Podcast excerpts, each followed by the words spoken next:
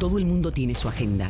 Políticos, empresarios, organizaciones e individuos. La nuestra, investigar, fiscalizar, incomodar, sacar a la luz lo que nos afecta o nos quieren ocultar. Estás en sintonía de Agenda Propia. Saludos y bienvenidos y bienvenidas a otra edición de Agenda Propia. Les saluda Damari Suárez y como de costumbre semanalmente les invito a acompañarme durante esta hora en el único programa en la radio puertorriqueña especializado en la investigación a fondo y en la fiscalización. Agenda Propia es un espacio semanal que producimos en el Centro de Periodismo Investigativo en el que se discute de manera crítica el quehacer noticioso, económico y social del país. Manténganse informados sobre nuestras investigaciones buscando siempre en nuestra página www.periodismoinvestigativo.com.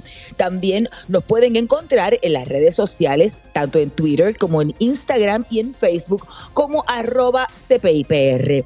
En nuestra agenda del día hoy, discutimos una investigación publicada por el centro sobre los servicios educativos a los jóvenes en las instituciones correccionales para menores. Señalamientos de la monitora del Departamento de Justicia Federal plantean que la escasez de personal y eventos violentos desestabilizaron la educación que debieron recibir estos menores durante el 2021. Además, hablamos con los portavoces de dos organizaciones sin fines de lucro que proponen enmiendas al Código Anticorrupción aprobado en el 2018 para hacerlo más efectivo. Damos además seguimiento a la investigación cameral sobre los daños ambientales a la reserva Jobos en Salinas que ha ocurrido hoy en la reanudación de las pistas públicas. Ya le decimos, para eso, iniciemos agenda propia. Esta es La Piedra en el Zapato. Más de 40 eventos violentos en los últimos tres meses del 2021 desestabilizaron los servicios educativos en las instituciones correccionales para menores señaló la monitora del Departamento de Justicia Federal, según la historia publicada por el Centro de Periodismo Investigativo, que lleva como título Menos tiempo para educarse debido a la escasez de oficiales de custodia. La investigación es de la autoría de la colega periodista Tatiana Díaz Ramos, parte de la unidad de investigación de educación del CPI. Saludos y bienvenida a Agenda Propia. Saludos, Damari, gracias por la oportunidad y saludos a todos los que nos escuchan en estos momentos. El, asunto se agrava, Tatiana, además por la falta de oficiales de custodia. Explícanos cuáles fueron los hallazgos. Sí, eh, principalmente eh, los problemas que están enfrentando las instituciones correccionales de menores es que no cuentan con suficientes oficiales de corrección para garantizar la seguridad tanto de los menores como del personal de corrección y el personal de educación que se traslada allí eh, cinco días a la semana para, ¿verdad?, darle la enseñanza a estos menores. Esto ha causado que, como son tan pocos oficiales, muchas veces están trabajando doble jornada, no tienen el relevo adecuado, eh, pues están ya, ¿verdad? Como, como se dice en buen español, burnout, y no necesariamente eh, tienen la supervisión adecuada porque también falta, ¿verdad? Personal de supervisión. ¿Y qué causa esto? Pues esto causa que se opte por dejarles material impreso a los jóvenes en sus módulos de vivienda en vez de que ellos vayan a las áreas que son designadas para tomar clases. Porque no pueden ir todos los menores a la vez. Quiere decir que si no hay suficientes oficiales que se puedan dividir entre los que tienen, ¿verdad?, que, seguir eh, velando por los menores que se quedan en las viviendas y los que van a tomar clases a las áreas designadas, pues ellos optan entonces por suspender las clases. O sea, pero eso es importante plantearlo, es que se tienen que dividir. Al dividirse, si no hay personal, entonces no van directamente a las clases. De hecho, ¿cuánto tiempo se suponía o se supone que tengan estos estudiantes, estos menores eh, de, educación en las instituciones eh, de menores del país? Se supone que cumplan mínimamente con 35 horas semanales de contacto, como le llama la Secretaría Auxiliar de Educación Alternativa del departamento.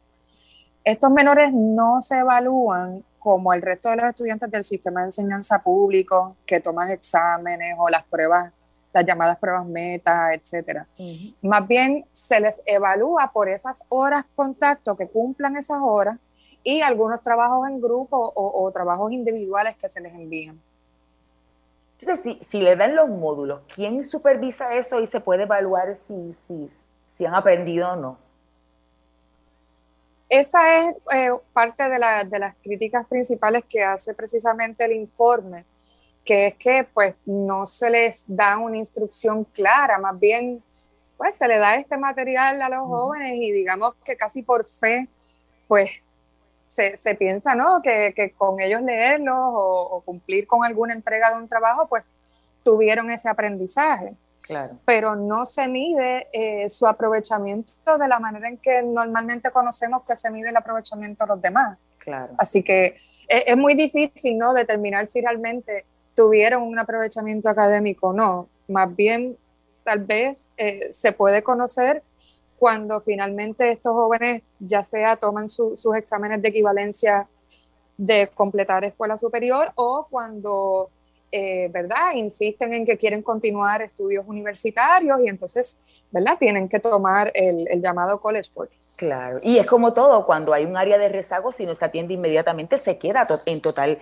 en total rezago. Hago, hago el planteamiento porque el hecho de que haya sido uno de los hallazgos o señalamientos ¿verdad? de la monitora federal en el caso de las instituciones de menores en Puerto Rico, parece ser que es un problema grave en el 2021. Eh, ¿Cuántas suspensiones hubo el pasado año, verdad? ¿Y, y, y cómo se compara con otros años entonces? Entre los centros de tratamiento social de Ponce y Villalba, que son las únicas instituciones de menores que actualmente quedan abiertas, eh, de hecho, hace hace algunos años atrás, desde 2016-17, existían también una institución en Humacao y en Bayamón, por ejemplo. Pero solamente el año pasado, entre Ponce y Villalma, se suspendieron 26 días de clase. Esto quiere decir que los menores perdieron más de 150 horas contacto. Wow. Para el 2020 fueron más, porque se suspendieron 32 días de clases y eso es prácticamente 192 horas. En 2019 solamente esto sucedió por seis días. El 2018 se volvió a asemejar muchísimo con el 2020, cuando tuvo 30 días de suspensión. Y el año en que ocurrió el huracán María, 2017, fueron 44 días suspendidos. Wow. Y, por ejemplo, eh, eh, eh, la, la, monitora utiliza el término de que hubo eventos violentos, pero ¿qué dice la agencia? Porque sabemos que en, la historia planteas que solicitaste la información directamente para que fuera certificada por la agencia. Sí, correcto. El informe federal atribuye esa, desestabilización del, programa educativo, especialmente entre, octubre a diciembre, a una serie de eventos violentos, particularmente en el Centro de Tratamiento Social de Villalba. No tanto así en el de Ponce. En el de Ponce hubo más estabilidad. Sin embargo, la información de suspensión de clases que suministra el Departamento de Corrección solamente atribuye esas cancelaciones de clases a eventos o emergencias, ¿no? Como los huracanes, como los terremotos, la pandemia, incluso a fallas en el, servicio de electricidad. Wow. Y, y, leí además que hay problemas porque, por ejemplo, no existe enseñanza individualizada, que hay una escasez de materiales, este, que los maestros incluso se encargan de llevar, eh, de llevar materiales, incluso ahora con la pandemia también, no solamente educativos, sino de, desinfección. ¿Quién es, la, ¿Quién es responsable? ¿Qué agencia es responsable de eso? Pues ahí, ¿verdad? Hay una división de responsabilidades. Antes de 2019, eh, pues prácticamente el, programa educativo corría con presupuesto del Departamento de Corrección. A partir de 2019, ambas agencias, Educación y Corrección, firman un acuerdo colaborativo y entonces un poco, ¿verdad?, se dividen esas responsabilidades. Corrección pone, ¿verdad?, eh, los espacios, el inmobiliario, el Internet, y entonces Educación debe encargarse de todo lo que sean materiales educativos, ya sea textos, materiales para cursos vocacionales, obviamente, ¿verdad? Personal, el magisterio y, pagarle a, esos maestros. Pero, como ocurre normalmente en, ¿verdad? en el resto de las escuelas, pues muchas veces sale del bolsillo de los maestros los materiales de enseñanza. Wow. Eh, eh, pero obviamente eh, me imagino que también hay una escasez en términos presupuestarios de la, de la agencia. Quizá un poco para, para, ir redondeando, Tatiana, entonces, están estos hallazgos de este informe, habla sobre este asunto de los eventos violentos, etcétera, etcétera. ¿Qué otros señalamientos hace el, el informe de la monitora federal? El informe también denuncia que, por ejemplo, no hay un sistema uniforme y coordinado para, y multidisciplinario para manejar ¿verdad? los problemas de conducta de los menores. Eh, la monitora federal critica que corrección se limita a premiar la buena conducta de los menores eh, regalándoles dulces o dándoles algunas horas de acceso a, consolas de videojuegos. Eh, de igual modo señala que corrección identifica la necesidad de instalar más cámaras de seguridad a raíz, ¿verdad? También de esa escasez de, falta de oficiales correccionales. Por ejemplo, la agencia nada más para, para este año fiscal que va a comenzar en verano, eh, indica que necesita por lo menos 81 oficiales adicionales. También eh, la agencia señala que necesita por lo menos un psicólogo adicional para cada centro, ¿verdad? Para que pueda relevar a esa otra persona o en momentos de emergencia, ¿verdad? Para que haya esa, esa otra persona ahí eh, eh, de contacto para cualquier, ¿verdad? Emergencia de, salud emocional. ¿Tenías unos números eh, adicionales en términos de estadísticas sobre los menores en instituciones correccionales? Correcto. el Fondo de Emergencia Internacional de la Niñez de las Naciones Unidas, lo que conocemos como UNICEF, señaló en, un informe de noviembre del año pasado que alrededor del mundo hay 261.200 menores de edad privados de la libertad. La región con la mayor cantidad de menores encarcelados es América Latina y el Caribe. Esta región lo componen 37 países y son más de 50.000 menores de edad en, este tipo de instituciones. Eh, obviamente, pues las circunstancias por las que caen en estos sistemas tiene mucho que ver, ¿verdad?, con, con dónde se encuentran, ¿no? Obviamente no es la misma situación de menores en situaciones de, de riesgo por seguridad, ya sea por conflictos armados eh, o por, ¿verdad?, o por, o por, o porque son víctimas de trata o de eh, ¿verdad?, Obliga o que los obligan a trabajar, ¿no?, en, la, en, en lo que se conoce como el bajo mundo. Eh, estos, son, estos pueden ser, no, eh, son un abanico de circunstancias que los pueden llevar a, que los priven de la libertad.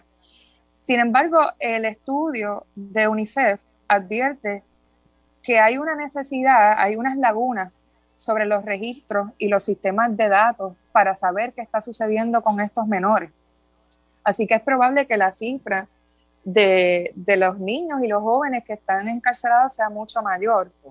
Eh, solamente este informe de 2021 se basa en datos desde el 2017.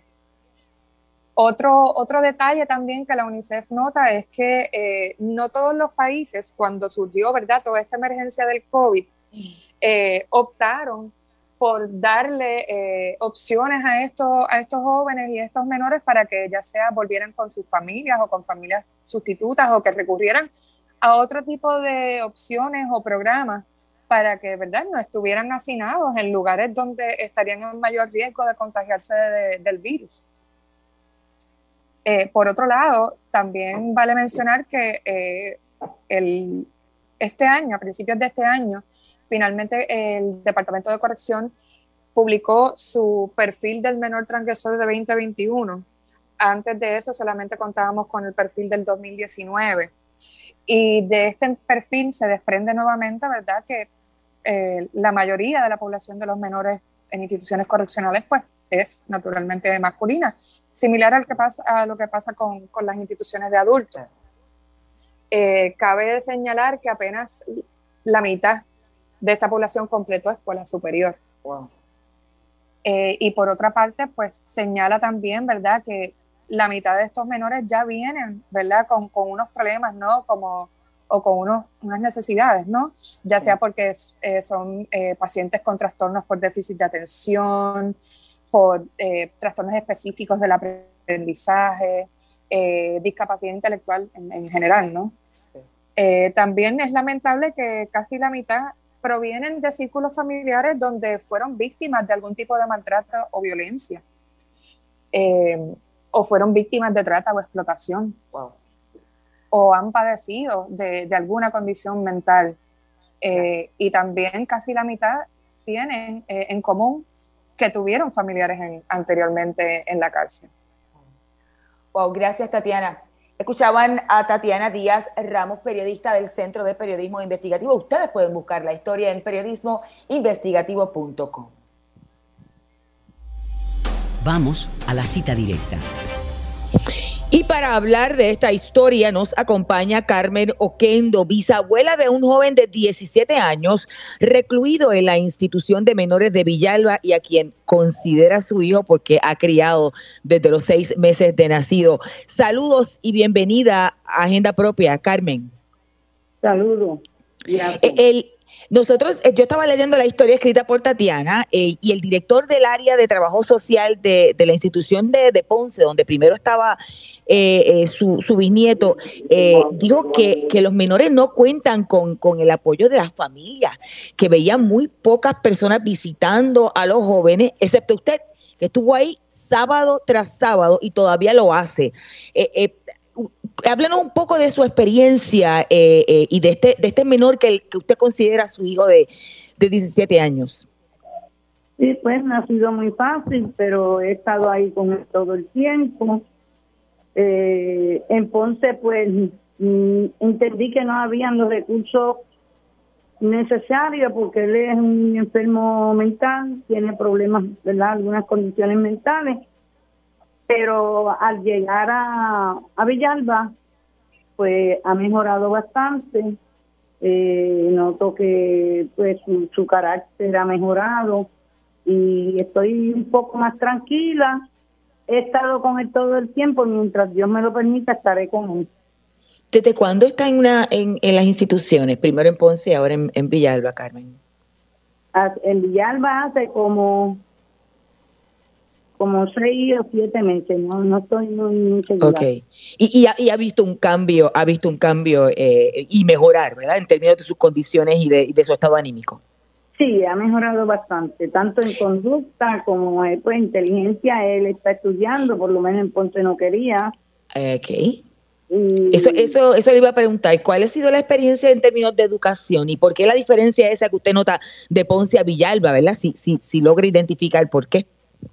Pues a él lo cambiaron a Villalba porque tuvo un problema allí con algunos compañeros, un, un guardia de, seguridad.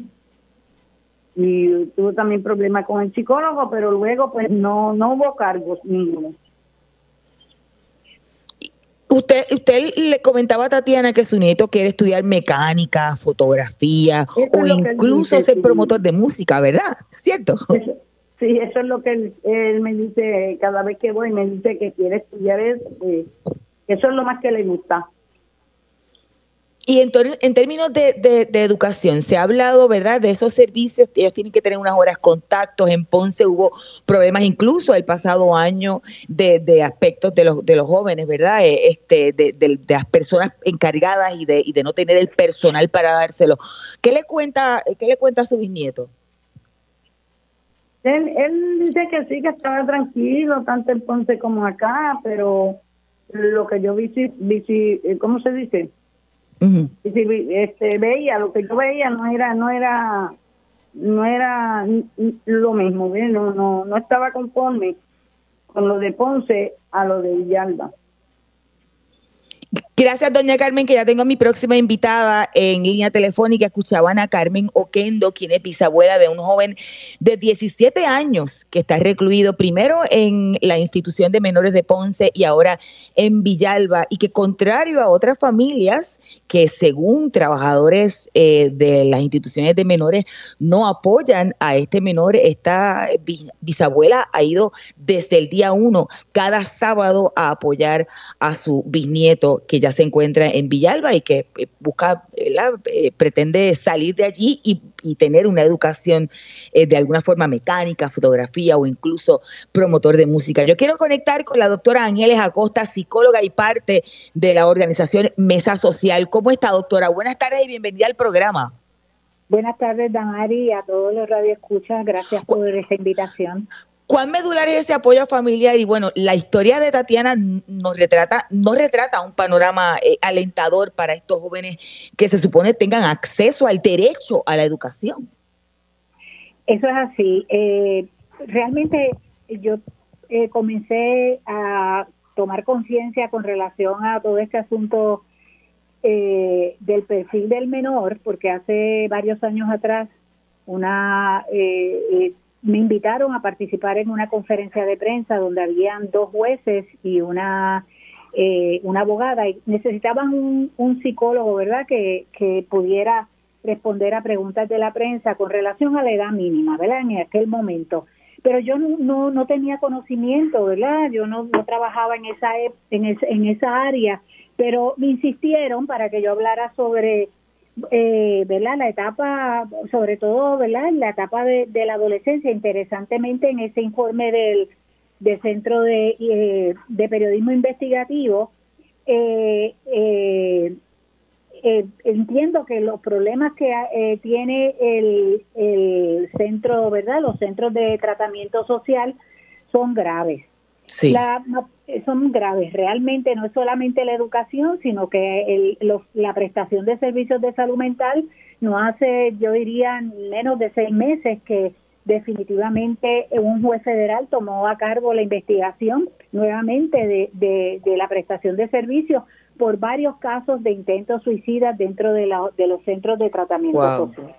Y entonces yo creo, ¿verdad?, que, que los servicios, me da la impresión, leyendo eh, el último informe que, que realiza el, eh, los, el, el Departamento de Corrección y Rehabilitación, ellos publicaron en el perfil del menor para el 2001 eh, y en ese perfil hay una, una información eh, que yo creo que, que valiosísima porque da cuenta de que no hay unos servicios integrados que no se tome en consideración, por ejemplo, ¿verdad?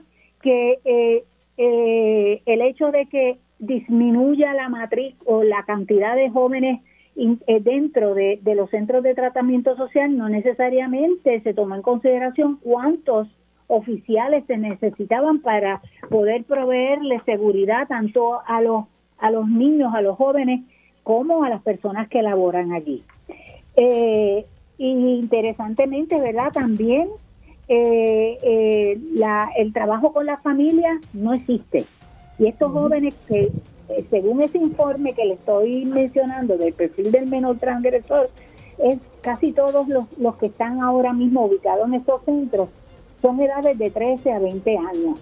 O sea que son, son jóvenes que están en una etapa compleja, donde eh, el sistema nervioso central, ¿verdad? Y todo lo que tiene que ver con el circuito hormonal eh, biológico, ¿verdad? Y eh, como tal, pues confronta unos retos eso le iba, eso le iba a decir, doctora, y le voy a pedir unos minutos adicionales porque estoy escuchando que ya han puesto la, la musiquita para irnos a la pausa y me encantaría hablar sobre precisamente eso, unos minutitos adicionales antes de la, de la segunda entrevista y el segundo tema de, de esta tarde en Agenda Propia. ¿Qué efectos puede tener esto en su desarrollo y en el proceso de reinserción a la comunidad? Pueden buscar la historia de Tatiana Díaz Ramos en periodismoinvestigativo.com, pero retomamos este tema y luego hablamos sobre los retos y enmiendas al Código Anticorrupción propuestas por dos organizaciones sin fines de lucro en la segunda parte de Agenda Propia.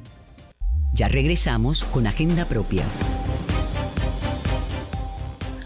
Y ya estamos de regreso en Agenda Propia, el programa producido por el Centro de Periodismo Investigativo Yo eh, soy Damari Suárez y como de costumbre les recuerdo buscar nuestras historias en periodismoinvestigativo.com, también en las redes sociales del centro, así como en el portal loschavosdemaria.com.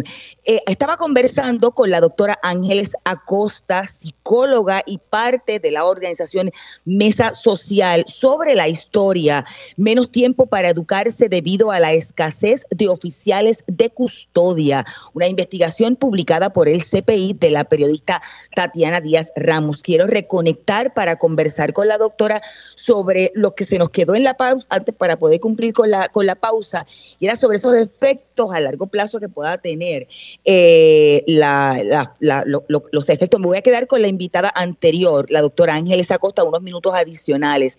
Le quería preguntar a la doctora Ángeles Acosta que ¿Qué efectos puede tener esto en su desarrollo, verdad? Y qué proceso de en el proceso de reinserción a la, a la comunidad. Y si, y si no es como que el Estado le, le está fallando a estos jóvenes, doctora.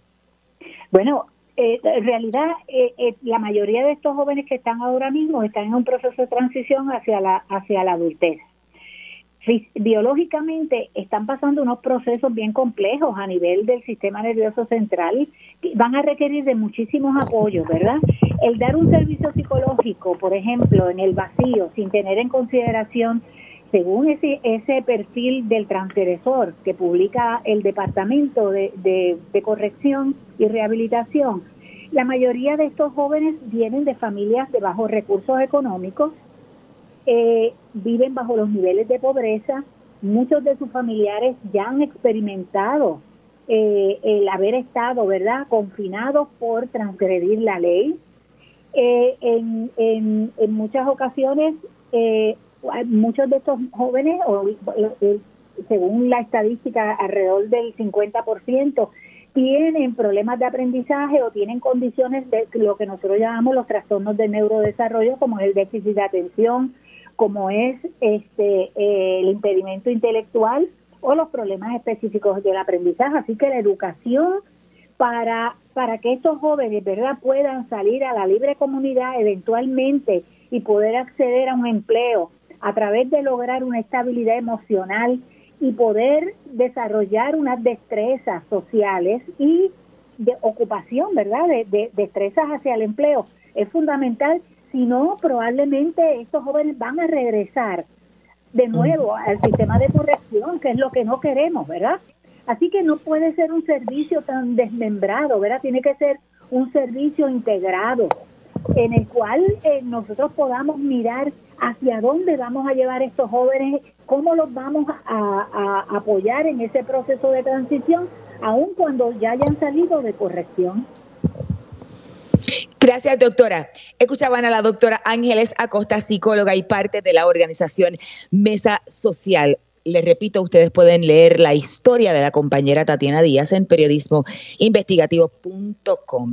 Las organizaciones sin fines de lucro, Sembrando Sentido y Somos Más, presentaron hace unos días un proyecto de enmiendas al llamado Código Anticorrupción aprobado en el 2018. Estas enmiendas persiguen mejorar los controles contra la corrupción y de alguna forma uniformar los procedimientos en las agencias de gobierno para prevenir el robo de fondos públicos. Los cambios propuestos están contenidos en una pieza legislativa que será radicada por petición. Y yo quiero presentar, porque ya nos acompañan a través de la línea telefónica Isel Maces, de Sembrando Sentido y Génesis Rivera de Somos Más. Saludos a ambas y bienvenidas a Agenda Propia. Saludos, Tamari, muchas gracias por el espacio y el tiempo. Saludos, Tamari. Qué bueno tenerlas a ambas. En términos generales, no sé cuál de las dos quiera comenzar, de qué se trata la iniciativa, pero sobre todo, ¿ya tienen fecha de cuándo van a radicar la medida? Bueno, primero que todo, pues como ya tú sabes, Damari, Sembrando Sentido trabaja por prácticas de gobierno más transparentes, inclusivas, responsivas y eficientes. Y para nosotros, pues la lucha contra la corrupción es medular corroe nuestras instituciones democráticas, nos cuesta miles de millones, aumenta la pobreza, la desigualdad, así que no hay duda que hay que trabajar este tema, continúa siendo uno de los temas que, que, se, que suena, ¿verdad? Y resuena en la isla porque sabemos que no estamos atendiendo el tema como, como amerita y no le estamos dando la atención que urge. Por eso es que nosotros desde hace más de un año nos unimos en alianza con Somos Más para trabajar lo que hoy o la semana pasada se presentaron como enmiendas al Código Anticorrupción, como mencionaste, es por petición, así que ya inmediatamente nosotros esta semana comenzamos a, agendar reuniones con los legisladores interesados en, la misma, que ya hemos recibido un sinnúmero de, de, de mensajes de interés, porque obviamente pues hay muchos legisladores que están buscando qué cosas pueden hacer para cerrar esos espacios de corrupción, así que estaremos comenzando esa conversación, ¿verdad? Libre, abierta a todo legislador, legisladora que esté interesado en promover y apoyar este tipo de enmiendas. Mm, eh, Génesis, antes de, entrar directamente ¿verdad? a las enmiendas, ¿algún planteamiento sobre la agrupación Somos Más, pero también sobre la, pregunta de, de, si tienen ya una idea de cuándo el proyecto se convierte ¿verdad? en uno ya radicado por petición? Y los, los últimos proyectos, para darte una idea, de, Somos Más, ahora mismo están en la Cámara siendo evaluados con altas probabilidades de pasar. O sea, que en menos de un año ellos han logrado mover sobre cuatro proyectos por petición y lograr que sea apoyado por diferentes legisladores de diferentes partidos y, y considerado realmente como, como unas medidas para aprobar. Así que nosotros Entendemos que la conversación comienza ahora, pero sí estaríamos posiblemente considerando eh, la posibilidad de, aprobar eh, y de discutir en mayor detalle ya en la próxima sesión legislativa cualquier cambio, vistas públicas eh, y enmiendas adicionales que se estarían añadiendo a, esta medida. En términos generales, ¿qué ustedes proponen, verdad? Hablan de reforzar el código. qué cabos sueltos hay? Pues nosotros proponemos varias cositas, entre las más importantes está el, el extender el código de ética de contratista a la rama legislativa y a la rama judicial, el prohibir las donaciones políticas de personas que son o aspiran a ser contratistas gubernamentales, limitar espacios que se presentan para el nepotismo cruzado y las puertas giratorias, que como algunos de nosotros sabemos se refiere a la situación en la que un empleado funcionario público sale del sector público y pasa al sector privado eh, y esa situación se presta para que esa persona ahora desde el sector privado pueda influir indebidamente en decisiones públicas importantes. También se propone anular todo contrato que violente cualquier disposición incluida en el código como tal. Por otro lado, presentamos enmiendas con el fin de robustecer el proceso para alertar o denunciar sobre posibles actos de corrupción, que actualmente el código se limita a proteger a estas personas o los famosos whistleblowers o alertadores eh, de posibles represalias. O sea, no se establece el proceso para presentar las alertas como tal, ni se le garantizan otros derechos a estas personas que tienen esa información.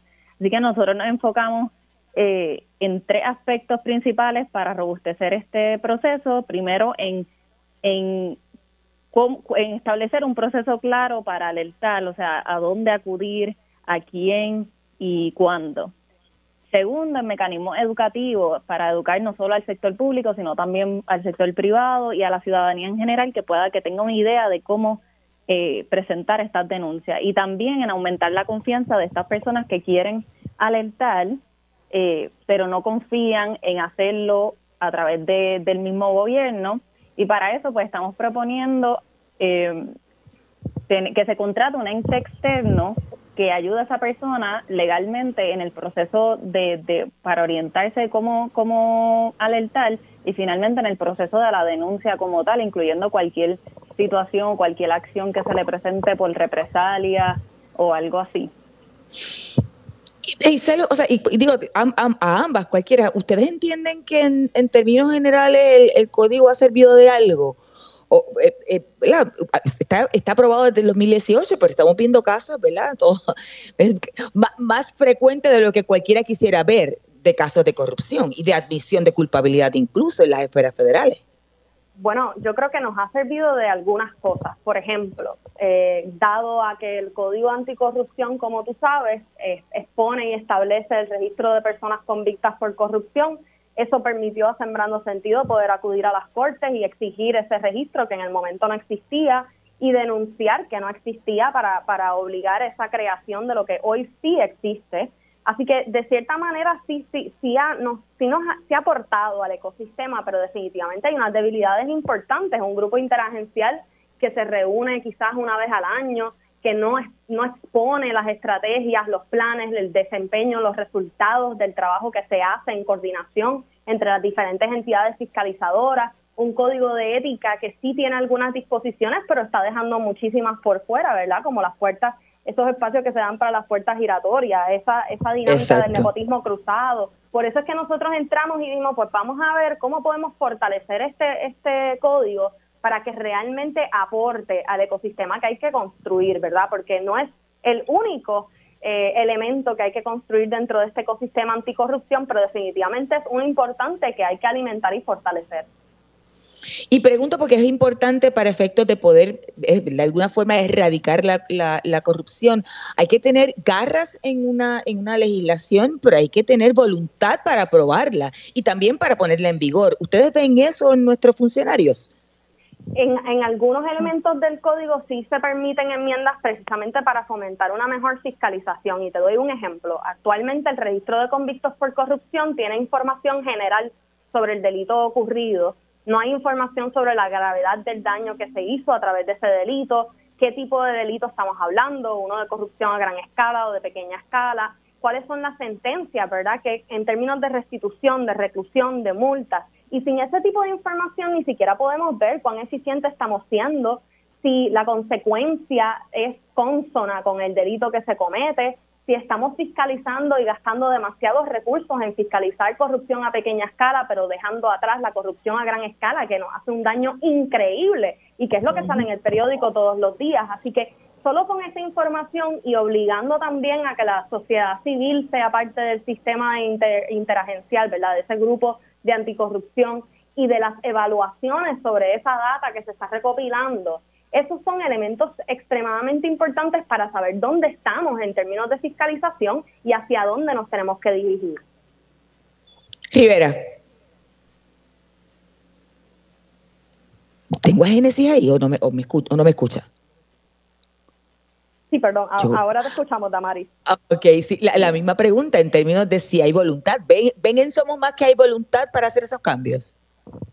Bueno, nosotros entendemos que sí, que, que, hay legisladores que están muy interesados y yo entiendo que si estamos viendo una crisis de corrupción, pues es el, es el momento para los, para los líderes del gobierno demostrar que en efecto están atendiendo la misma. Y esto es una oportunidad para demostrarlo. Ya nosotros hicimos el primer, la primera etapa de ese trabajo, de construir un proyecto que realmente cierre puertas y espacios para la corrupción, recae en ellos también que puedan conocer de este proyecto y que demuestren el interés y el apoyo en un sistema más íntegro apoyando este tipo de, proceso de enmienda y, más allá de estas enmiendas, ¿verdad? Todo, todo lo que se necesita alrededor de este ecosistema. Vemos representantes que están presentando enmiendas a, la ley de transparencia, estamos observando una conversación sobre la ley de ética gubernamental, así que creo que estamos en un momento en donde eh, evaluar el marco legal pues tiene cierto atractivo y cierto interés y obviamente la ciudadanía está buscando que el gobierno demuestre acción, tanto en la ley como en la práctica.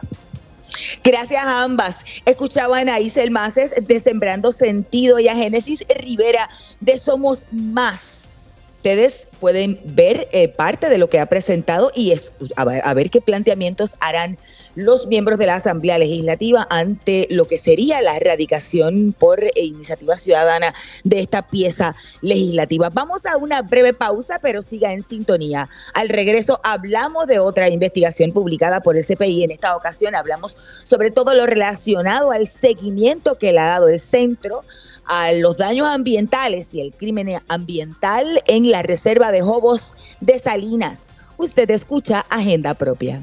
Ya regresamos con Agenda Propia. Así es, estamos de regreso en Agenda Propia, el programa producido por el Centro de Periodismo Investigativo. Yo soy Damari Suárez y como siempre les recuerdo buscar nuestras historias en periodismoinvestigativo.com, en las redes sociales del centro y en nuestro portal loschavosdemaria.com. El periodista del Centro de Periodismo Investigativo, Víctor Rodríguez Velázquez, ha investigado y ha dado seguimiento al proceso de aprobación de permisos y la conservación de áreas naturales protegidas, como es el caso que nos ocupa desde hace ya un tiempo en la Reserva Bahía Jobos en Salinas. De hecho, hoy ha estado presente en la reanudación de las vistas públicas. Saludos, Víctor, y bienvenido nuevamente a Agenda Propia. Saludos Damari y saludos a todas las personas que nos escuchan a través de Radio La, la vista no sé si ha culminado, pero sé que comenzó por, de, hasta, estaba pautada para las 9 de la mañana. ¿Qué ha ocurrido hoy? Sí, Damaris, como bien comentas, todavía estamos aquí en la comisión cameral del Capitolio, ¿no? En la Cámara de Representantes. La vista eh, estaba pautada para iniciar a las 9 de la mañana, comenzó a las 9 y 52 con el primer eh, convocado que fue el agrimensor Carlos Vega, que preparó un estudio sobre la, situación en la Bahía Homo eh, para el año 2016. Actualmente todavía la, la, vista se lleva a cabo a, partir de la una y media. Eh, se convocó a un panel con varios funcionarios de las agencias públicas de, Puerto Rico, entre ellos la secretaria interina del TRNA, Anaís Rodríguez, eh, el presidente de la Autoridad de Energía Eléctrica, Josué Colón, la presidenta de la Autoridad de Acueducto y Alcantarillado, Doriel Pagán, el representante de OSPE y representantes de Luma Energy. También estuvo esta presente actualmente en, la, en, el panel que se está llevando a cabo ahora eh, la alcaldesa de Salinas, Carilyn Bonilla. Eh, durante el, proceso de las vistas estuvo el, o aún ha habido un contratista del Departamento de Recursos Naturales y Ambientales que, que, de nombre Carlos Vega y que asegura que, que, las agencias han sido cómplices de lo, de lo ocurrido en Salinas. ¿De qué se trata? Varias de, de, las respuestas que dio precisamente el agrimensor Vega que él comenta eh, iban señalando la negligencia o la, o la inacción por parte de varias agencias eh, públicas. Él, se le preguntó en varias ocasiones a cuáles se refería. Él dijo que todas, que no iba a discriminar eh, respecto a, todas a, cuáles eran las que tenían más o menos responsabilidad en esta, en esta situación.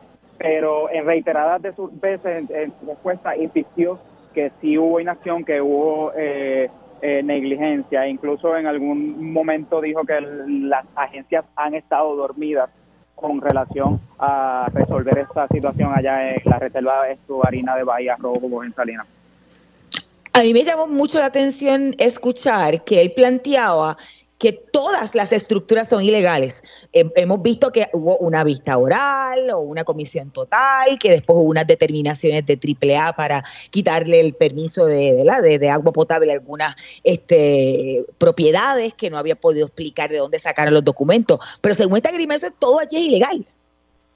Sí, con varias de las de las preguntas de, algunos de los representantes iban también en esa en esa dirección, ¿no? Porque a partir de la vista ocular que ocurrió el 6 de, abril allí en, la reserva, se identificaron otros lotes u otras otras construcciones que están previos o fuera de la reserva que posiblemente también, según este, las personas que estuvieron eh, expertos, biólogos o incluso él mismo, el agrimensor Carlos Vega, indicaron que, que aunque son terrenos presuntamente privados, sus construcciones están en la zona marítimo terrestre. Por ende, se invita también a investigar esa parte de, los permisos o no que hayan eh, con relación a esas otras propiedades que no están en la reserva, pero que posiblemente también están eh, ubicadas en un lugar que no corresponden dentro de lo que es el, la zona. Tú, tú, tú, eres bastante, o sea, tu, tu expertise y tu área de trabajo como periodista es investigar todo lo que tiene que ver con el cambio climático, el asunto de las, eh, de las, de las historias ambientales, etcétera, etcétera. ¿Por dónde viste a los eh, representantes y las representantes en su línea de preguntas en este primer deponente?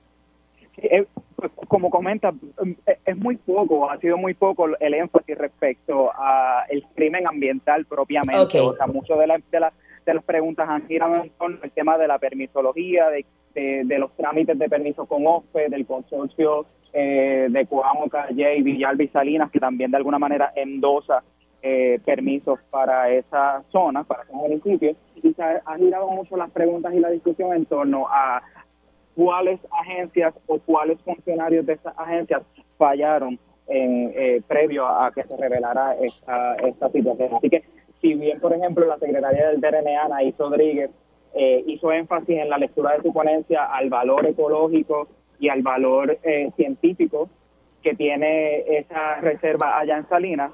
Eh, lo cierto es que las ponencias o de, o de las preguntas de los representantes han girado en torno más a procesos legales o procesos de, de lo que son las agencias de gobierno concernientes a esta situación. Y, otra vez, Víctor, eh, en, mi caso yo he trabajado muchísimo como periodista cubriendo la Asamblea Legislativa y los procedimientos en, ese, en los cuerpos legislativos. Y usualmente las vistas públicas están compuestas de unas serie de deponentes que van sentándose con un término razonable para que den su ponencia, que sometieron por escrito la y contesten preguntas de los legisladores. Pero explicaba más temprano en nuestra conversación que aquí se reunieron como en paneles. Eso no, me parece que sea como lo, natural o lo, o lo, o lo normal en este tipo de procedimientos. ¿Lo puede explicar nuevamente? Pero eh, en, la, la fase de por la mañana solamente estuvo este una, una, un escrutinio a este agrimensor, a Carlos Vega, que es contratista de, del DRNA. Ya para la tarde, eh, pues se convocó más a un, tipo panel, ¿no? O sea, este, sí, yo lo, he, lo se ha visto en, otra, en otras vistas públicas donde varias personas se sientan eh, para, para contestar preguntas a, a la vez. En este caso eh, ha sido la parte de lo que, la segunda parte de la vista que, empezó a las 1 y 47 de la tarde. Okay. Sí se lleva a cabo, pero más con funcionarios, porque como el énfasis también está en el tema de los permisos, en quién, pues quién falló de alguna manera en términos de, de, de conocer eh, la validez de estos, de estos permisos, pues se llevaron a todas las agencias que de alguna manera están implicadas en estos procesos, como las que ya, las que ya mencionamos, porque sabemos que una de las discusiones que más tiempo ha tomado con relación a esta situación ha sido la colocación de tomas de agua y, de, y la colocación de tomas de energía eléctrica en, en la zona. Precisamente antes de la intervención para el programa, esa era la línea de preguntas que se estaba llevando a cabo claro, y ahí es donde me imagino que era la sesión de la tarde donde iban a estar la AAA, que Siluma, la propia alcaldesa de Salinas, ¿verdad? Sí, eso es correcto. Ahí te, finalmente, para culminar el, espacio, Víctor, este, ¿qué expectativas tienes y qué has visto en términos de lo que ha ocurrido hasta ahora, ¿verdad? Sabiendo que no ha culminado ese proceso. ¿Y de qué se trató un ultimátum que le dio más temprano el presidente de la Comisión de Recursos Naturales a la representante Mariana Nogales para someter información vinculada, me parece que a lo que ella habló, ¿verdad? De, que hay personas en los gobiernos eh, relacionadas a la, a la cosa esa del narcotráfico y las mareas. Sí, comenzando por eso último que, comentas, precisamente el presidente de la Comisión Cameral, el Galdo de Recursos Naturales, el Galdo Feliciano, le, le dio 24 horas a la representante Mariana Nogales del proyecto Victoria Ciudadana para que entregara pruebas, si alguna, sobre esas declaraciones que la funcionaria ha hecho eh, sobre un presunto vínculo entre el narcotráfico y políticos como tal allá eh, debido a esta zona eh, en Salinas. Le dio hasta mañana a las 10 de la mañana para entregar cualquier prueba que tenga sobre, sobre este asunto y sobre esas declaraciones que ella, ella ha estado dando. Eh, relacionado con las expectativas o con lo que se ha visto en, hasta el momento, debemos reconocer que a partir de, de, lo, todo lo que nosotros hemos investigado en el CPI sobre la, sobre la situación, hasta este punto es mm, más un tema más de repasar la información incluso que ya ha sido se ha, dado públicamente, ¿no? Y alguno que otro dato que surge, pues se pide que se añada, que se entregue algún documento adicional sobre eso, pero hasta este a este punto no ha habido así algún elemento nuevo que se deba destacar, ha sido muy de preguntas de repaso, de trámites, de procesos con relación a sobre todo a lo de los permisos. Eso, eso, es, eso es importante, hay que estar dándole seguimiento. Y esta tarde ah, todavía no conocemos por qué está ocurriendo al interior de, la, de la vista. ¿Entiendes que habrá esa posibilidad de que se, se, se profundice sobre esos otros elementos que no fueron de alguna forma eh, elaborados en las preguntas de la, de la mañana? Entendería que sí, sobre todo porque hay vistas, las vistas continúan martes hasta el jueves que también se, se van a invitar a diferentes funcionarios, por ejemplo, al exsecretario del DRNA, Rafael Machado, que salió en medio de esta, de esta situación, también se le convocó para que estuviera en, hiciera presencia en una vista para este jueves. Gracias, Víctor. Escuchaban a Víctor Rodríguez Velázquez, periodista del Centro de Periodismo Investigativo como de costumbre, les recuerdo buscar este tema y además todas nuestras historias en periodismoinvestigativo.com. También allí pueden suscribirse a nuestro boletín para que reciban en su correo electrónico nuevas investigaciones y contenidos del centro. En periodismoinvestigativo.com también pueden visitar nuestro kiosco virtual y adquirir los artículos del Centro de Periodismo Investigativo. Gracias siempre por sus sintonía. Los esperamos la próxima semana. Hasta aquí, Agenda Propia.